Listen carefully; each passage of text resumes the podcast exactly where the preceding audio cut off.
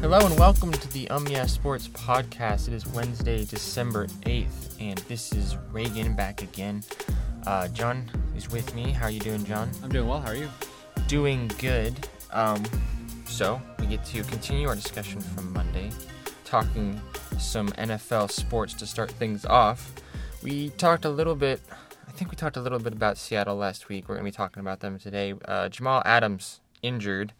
What is that going to do to Seattle's playoff hopes? And then we'll kind of transition over to the situation in the Jaguars organization and kind of how Urban Meyer is handling James Robinson. So let's start with Jamal Adams. What do you think of that injury and how that's going to work into the playoffs or playoff hopes?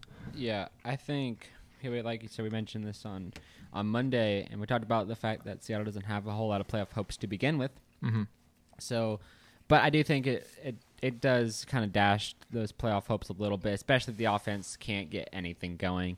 If Russell Wilson keeps struggling the way he's been struggling with passing the football, some errant throws, things of that nature, and also they're still trying to find identity on both sides of the football. Not a great thing to lose one of your best defensive pieces, or arguably one of your best defensive pieces on your team. And so I think because of that, I think there's just really the ground underneath Seattle is kind of just shifting right now. It seems like things are going to be kind of happening over the next couple of weeks, months, years. Probably new coaching staff coming in here shortly. Russell Wilson probably be on the move if they can't turn things around. It just seems like it's just one thing after another, but in a bad way, not in a good way.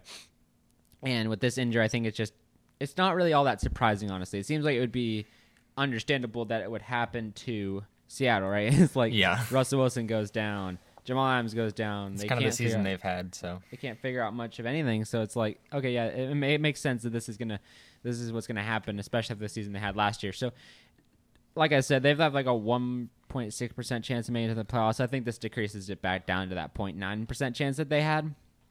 But like I said, I think they'll win the next three games with or without Jamal Adams. If they lose to the Texans, we know something is very wrong with this team. That goes beyond a singular player. It goes to the whole team, the whole franchise. But I think it's the opportunity for other players to step up defensively and show what they're worth. I think there's an opportunity there to fill that gap, kind of make things happen for them. But it's just going to be one of those things that they really have to figure things out. I mean, regardless if they lose their defensive piece or not, they've got to figure things out, not even for this season, but for seasons to come, because this can't be the way Seattle is going to be, where the offense is really good and the defense is really good, or neither of them are good at all, and they're at record they are right now, which is the last few seasons for Seattle in kind of a nutshell. So they got to figure things out. They're losing opportunities to figure it out. I hope they figure it out, because I've been a Seahawks fan for most of my life at this point, but I'm starting to have to switch over a little bit here this season, just because there's no chance for them to make it to the playoffs. Mm-hmm. Make it to the playoffs, like I said, they're going to get smacked by whoever plays them, regardless. Yep. Even if I think it's the Arizona Cardinals, they could play them. It depends. I just don't see them making it to the hunt, and then through the hunt and into this NFC jungle, because there's so many good teams. Ready to hunt you down and take you out of the playoffs. So it's one of those things that even if they make it in, it's not going to be pretty, but their chances to make that in are very, very slim, because the NFC, like we mentioned before, is one of the best divisions in football, or conferences in football. So they got to figure things out, like I said. But obviously a big crusher for Seattle fans that were hoping that this season could be different and that could turn things around. I say that got dashed and destroyed today. Yeah, that's a really interesting thing for them, and it'll be interesting to see what they come to next season as, like, what their coaching is going to be, if that changes at all, where Russell Wilson may or may not end up. So it'll be interesting to monitor that into the next season. Let's switch gears. Like I mentioned, Jaguars. So I was reading this story, and it's Urban Meyer's. He benches James Robinson early in the game. He doesn't come back for a while. It was kind of weird, the language that they were using and how there were different accounts of what happened. I'm not really even sure who to believe on that front. What do you make of that situation? Yeah, I think it was a fumble that he had early in the game, and then he really didn't come back against the Rams. I watched that game live, and also just as a recording, just kind of see what happened. But it's one of those things. Urban Meyer's treating it like college, where if a player plays bad, you just bring in the next piece because you have a bunch of them. This is the NFL, where players can't just stew on a play like that. That you can't just hold them out for possession after possession, because all they're thinking about is that fumble and how they wish they never fumbled it, and how are they ever get back on the field to redeem themselves? How is this going to look for the workload coming up? All this stuff is just probably cycling through their head, his head, while sitting on the bench. And you can't do that in the NFL level, especially with James Robinson and the production that he's had for the Jaguars over the last few years, after not being going undrafted and coming in and really making strides, not only for fantasy teams, but for the Jaguars in and of itself. And just to be that way with a fumble, like, I understand you're trying to turn around a franchise and you're trying to make a winning team, but you can't bring things like that into the NFL that are college-type plays, where they'll take a player out and have him sit for a while because they've got like 80 players that are pieces that they're trying to put into a puzzle. You have a strict amount of players that you can play that are starter ready on the roster, all that. And especially like a guy with James Robinson that has a lot of upside and shows that he can make a lot of good plays. One fumble should not be a big deal. I get it. You're playing the Rams and you want to beat them, but you're not going to beat them with the type of offense that you have. James Robinson is the workhorse of that offense, and you need him to be on in every play. And I didn't understand why they didn't have him. Like, I was watching the game. They put Carlos Hyde in. They put all these guys in. We're like, where's James Robinson? Because he's the workhorse. And that was what I was reading. And so Urban Meyer apparently said in an interview that it was because of an injury. And then he was asked why that Robinson came back after the injury to play a couple minutes in the last few minutes of the game. And he just said, that's a good question. So he clearly, it's like weird dodging the question. It was weird. It's not really an injury, because if you watch him on the sideline, he's just chewing on his mouth guard, like, let me in. It's like, so it's a strange thing. If he's injured, he's either going to be in the blue tent, in the locker room, or talking to a staff for some portion of time is on the bench. Yeah. Unless, of course, it's just an injury that you and him are just talking about right before the game. It's like, hey, by the way, I'm injured. And you're like, okay. And then we're going to let you play, but if you fumble, I'm going to take you out for a while because you're injured. But there's no evidence of that. I just think he's trying to cover it up. Yeah. Nothing against Urban Meyer. Urban Meyer's been a really good college coach for a while. I don't know if the NFL was the right step for him in this kind of stepping stone, but he's been taking a lot of fire. I mean, ever since he joined the league. He's probably just trying to dodge something here, because if he was injured, it would have come out by now. There's just the media is so on top of things that they have stories. I mean, I scroll through Twitter all the time to find posts and whatnot. I see all the stuff that's coming out, and if that was the case, I would have seen a story by now. Yeah, but sure. I mean, it's just one of those things. You got to make sure you're playing an NFL mindset. These guys are getting paid a lot of money. They're the best of the best. They're on the roster for a reason. You got to play them. He's the best running back you could ask for. I mean, seriously, this guy is so good being an undrafted guy. It's basically a steal they got him for. But you can't let them... I think the biggest part of the story is the fact that you can't let him stew for that long, because you let him stew for that long, eventually he's going to start kind of just... He's going to be so ingrained in his mind about that play, and he's going to think that's why that's happening, because he doesn't know of any injury. Right. So he's just going to be thinking about that, and you're going to end up ruining the kid if you do that to him too much, that he's thinking about every single issue that he's done. That's a problem. I mean, you saw in the Patriots game against the Bills where what was his name? Number one on the Patriots. The ball barely grazed his face mask on a punt return, and the Bills got it. And he was on the sideline because obviously you can't go back in on, you're not a defensive player, but he kind of sat there, and then guys were coming around him to like support him, and then he went back on the football field and he played again. Obviously, he didn't complete another pass because they were running the football, and as everyone knows, he only completed or only did three pass attempts, so he wasn't getting the ball back. But he came back on the field and he got more opportunities to play. You got to let players eat. You got to let them kind of come back in, because just in life, we all know this, that if you think about something too long, you start getting lost in your own thoughts, and you're going to play bad because you're like, I can't fumble this, and then eventually you fumble it again. But I just think maybe they'll give Urban Meyer another year. I don't know, based off this new rule that they came out with. I saw today that like if you tell a coach that he's fired or is going to be fired after the season, you can start interviewing coaches earlier than you used to be able to. So I don't know if that will be something that the Jacksonville Jaguars look into. There's a lot of coaches that I think will stick around. I think Urban Meyer will probably get another couple seasons to try to figure things out. But this has to leave his coaching, just like any rookie that's moving into his second year. If he sticks around for that long, they got to get rid of some stuff and keep some of the good parts. And he's definitely going to have to get rid of these certain attributes to be a really good NFL coach, because very few coaches have been able to win at the college level and the NFL level. Harbaugh, I think it's Jim Harbaugh. Harbaugh that actually won in the NFL. John Harbaugh. Or is it John? Yep. Okay. John Harbaugh that won for the 49ers and got to the playoffs, and also went into the playoffs as an NCAA coach. He's the only guy that's ever done it. So it's not easy to do both. So we'll see. No, you're right. Jim Harbaugh. No, you're right. That's what I thought. Okay. Yeah. But it's not easy to get those types of wins, and we'll see exactly how it's going to work out. Urban Meyer's been linked to a lot of different college head coaching jobs as opportunities for him, and he's like, no, I'm going to stick around here. We'll see. There's going to be a constant opportunities to get another college head coaching job, especially with all the shuffle and stuff. Maybe he'll jump back into that train or that boat. I'm sure Ohio State would be more than happy to let him back on the coaching staff in some way or another.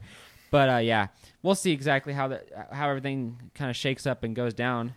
We might be actually at the Jacksonville-Tennessee game this weekend, which would be kind of fun to go to. Yeah. We'll see. Yeah. All right, so as the NFL season is coming to the playoffs and we're looking more and more towards who's going to be the great matchup in the Super Bowl, what do you think of Bucs? Bucs are my team. Bucs, Patriots. We get to see Belichick and Brady in the Super Bowl again, but on different teams this time. What do you think the chances are that those two teams play? Oh, I think it's at this point, I think it's pretty high, because NFC. You probably second this just because you're a Tampa fan, and I think they'll destroy the Arizona Cardinals. Yeah, I think they'll beat the Green Bay Packers. Mm-hmm. Any team that they play, I think they won't have too much of a problem with. And if they do have a problem with it, Tom Brady will come in the second half and absolutely destroy that team and end up winning the game by either a touchdown or whatever. That we saw that countless times in his whole career. You don't even need to point to a certain game because it's happened like 40 times. So there's plenty of times that Tom Brady has done this. So it's not even really a question of if they'll win and go to the Super Bowl, but when and how that will go down. With the Patriots, that division is wide open. Like the NFC, it seems structured. Like here's the good teams. You got the Cardinals there. You got the Bucs. You got the Green Bay Packers. Maybe the Cowboys. Things of that nature. But then you got on the AFC side, you got the Chiefs, the Bills, the Browns, the Ravens, maybe the Titans, and also crazy. The Patriots. But right now, Patrick Mahomes is struggling. Yep. Right now, the Bills can't find their identity and are losing to the Jacksonville Jaguars. Right now, the Ravens are throwing 4 interceptions in one game. And right now, the Browns can't figure out anything that's going on because they're still trying to kind of create that winning culture. And then all of a sudden, you look up and you're like, wait, Belichick is the still winning coach. Right. He just needs a good quarterback like Mac Jones. And he's pulling away. He's 9-4 in this AFC division that's just kind of, crumbling a little bit. So I think it's very high that these teams face off in the Super Bowl. But when that happens, who wins? Because when you think about it, Belichick knows everything about Tom Brady. Right. And Tom Brady knows everything about Belichick, right? Because they've been together for 20 years. Or, it was 20 years, 20 seasons, something like that. A very long time. So they know each other extremely well. And so, they're going to be knowing what they like, what they dislike, how they're going to be throwing, all the stuff that they've been sharing over all these years. So if they play, that's going to be like the biggest game ever. Just think about how big the last game that they played, Tom Brady, Belichick, was a huge game. In the Super Bowl, that's just going to be a wild game. The media is going to eat that up because there's no reason not to.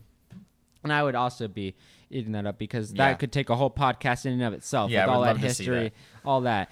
But it just makes sense that would happen at this point, right? That's what goes down, right? Tom Brady wins the Super Bowl, and then Belichick's like, wait, what about me? I'm still good. Let's go ahead and just get in here. Matt Jones has been really impressive. You had to be really impressive to be able to only throw 2 or 3 passes, complete 2 of them, and still win the football game. That takes a tremendous amount of skill. And also, what is Buffalo thinking? They're not passing the football. Right. Why are we not selling out to destroy the run? Because at this point, the winds are 55 miles an hour. The kicks are going 20 yards, sometimes just extra points blowing way off to the side. Yep. No way you're going to really complete a pass. You guys can't complete a pass. Why aren't we selling out to destroy the run like the Patriots were doing a little bit? But the Patriots' offense and defensively is so consistent and so well put together. It's amazing. And the Bucs are getting healthy. Richard Sherman, I saw, could be coming back here shortly. Is able to practice again. So they're starting to get healthy. This is revving up to be Patriots, Bucs Super Bowl. But more importantly, it's like a Belichick, Tom Brady Super Bowl kind of thing, right? Because of kind of what's going down here and all that stuff. I think it's just going to be kind of, it would be fascinating to watch these two guys coach on opposing sidelines play on opposing sidelines because yes, they've been together for so long, but to show like they're both good in their own right, because the whole conversation was Belichick good or was Tom Brady good, right? It was that conversation of who is the Patriots way. But I just think it's there's a good coach and there's a good quarterback. They're both good in their own right, and that's what we're seeing. Tom Brady or Bill Belichick could turn a first-year guy like Mac Jones into a possible Super Bowl contender with this team. And Tom Brady can turn a struggling franchise like the Bucs and turn them into a winning contender. Bang, they're done. They're going to be automatic. As soon as he came to that team, everyone was counting on them to get into the Super Bowl, because what else do you expect from Tom Brady, right? But I just think, I think it's very likely. Unless some of these teams in the AFC are going to turn things around very quickly, things aren't looking very hopeful for him, especially the Bills. I mean, Bills were pretty decent last year. I think they've just, I don't know what happened. They just seem like they've tanked all of a sudden, right? Yeah. But I think what's going to end up happening is it could be a Belichick or like a Patriots, maybe Ravens AFC championship game. Right now, I just don't know, because it's not Patrick Mahomes' fault altogether with all these picks that he's getting, because 7 of his interceptions have hit wide receivers in the hands. Travis Kelsey has done this countless times. They're just not what they were last year, the year before. They've been kind of falling off the rail a little bit, but I don't want to count him out too early, but I'm just going to go ahead and predict it right now, okay? I think it's going to be a Patriots-Ravens AFC championship, and I'm still going with the Rams. I'm not going to change it at this point. I think they just need to tighten things up a little bit, a few screws here and there, and I think it's going to be a Bucs-Rams, and then I think the Patriots and the Bucs are going to meet in the Super Bowl. That's my prediction for what's coming up in the next 4 or 5 weeks, because the NFL season's coming to a close quite rapidly, and then we get the fun football, which is the football in end of December, early January, February. That's the best time to watch some football.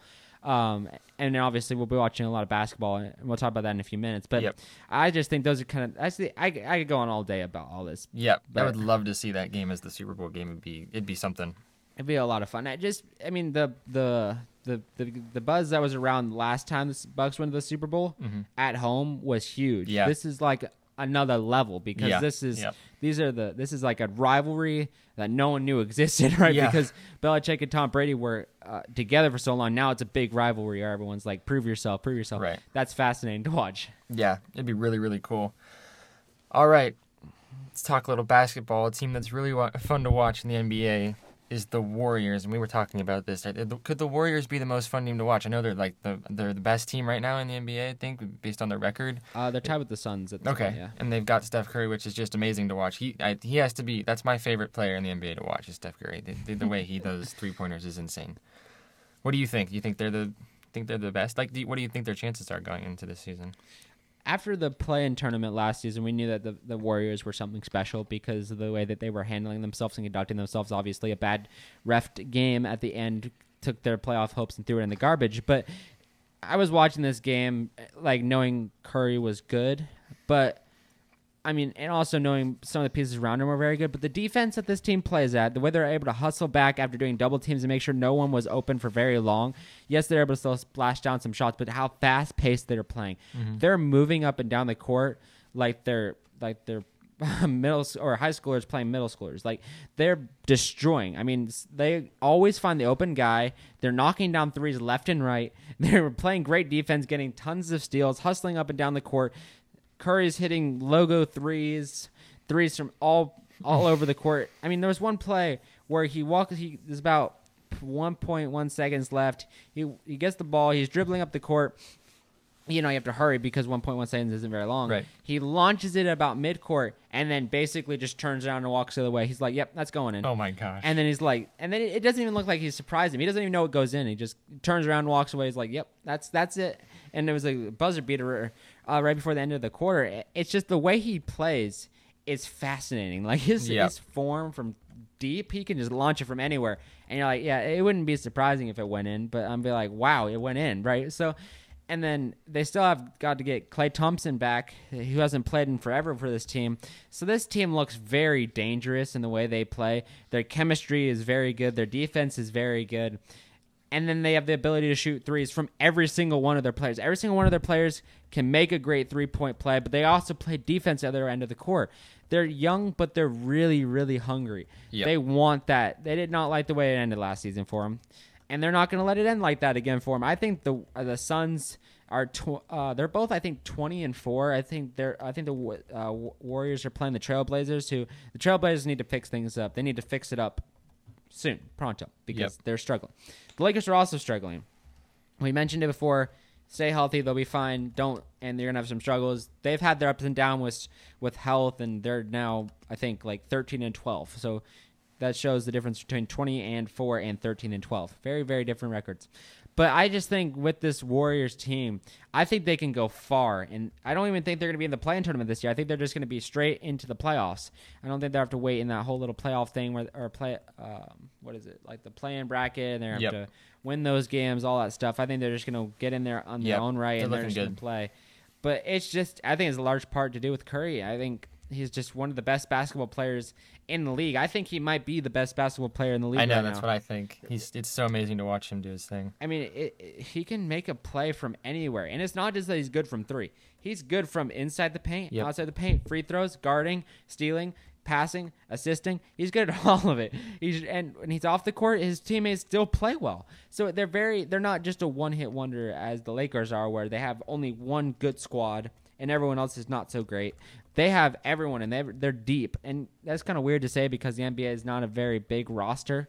I think we talked about that before, but just their ability to play the game of basketball and the excitement that they have. Like, they seem really excited every time they get on the court and they're playing. They want to start off with a bunch of threes. They don't want to start off in the paint making plays. They want to start off making the splashy plays and then work their way down a little bit. But against the Orlando Magic, which is the game we're talking about here, they were playing at such a high speed that they were able to pull ahead on the Magic for a while, and then they start to crawl back. But by that time, they're up like 23 points, and it's like, okay, we're not getting back because they're not showing any signs of slowing down. I didn't even watch the whole game because I'm like, I see why they lost by so much. Yeah, this is pretty self-explanatory here. Unless someone figures out how to stop Curry from getting those threes, which is near impossible because you can't just truck the dude, right? It's not the NFL.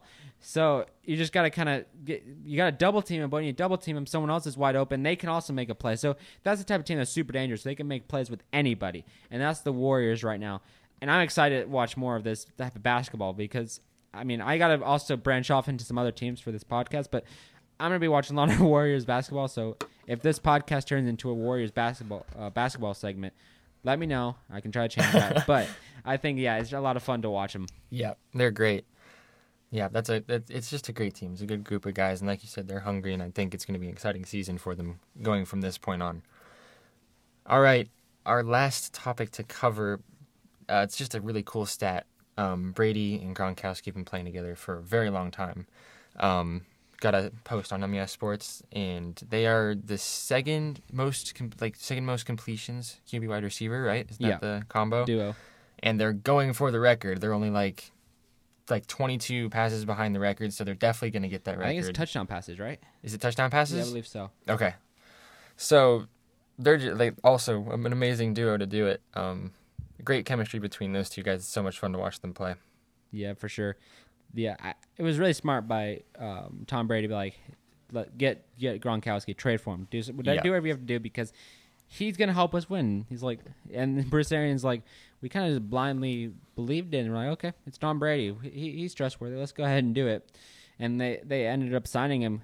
And I think that was a really heads-up play by Tom Brady to sign him because out of all the guys he brought with him, and there's a lot of guys he brought with him that are really good, but all the guys he brought with him, I think Gronkowski is the single, I think he's doing the most for this team out of everybody as a collective group. Yes, there are certain games that playoff Lenny did better than Gronkowski did, but what he's bringing to the table week in and week out, I think is unmatched by some of the other guys on the roster because of the chemistry that they have. Yep.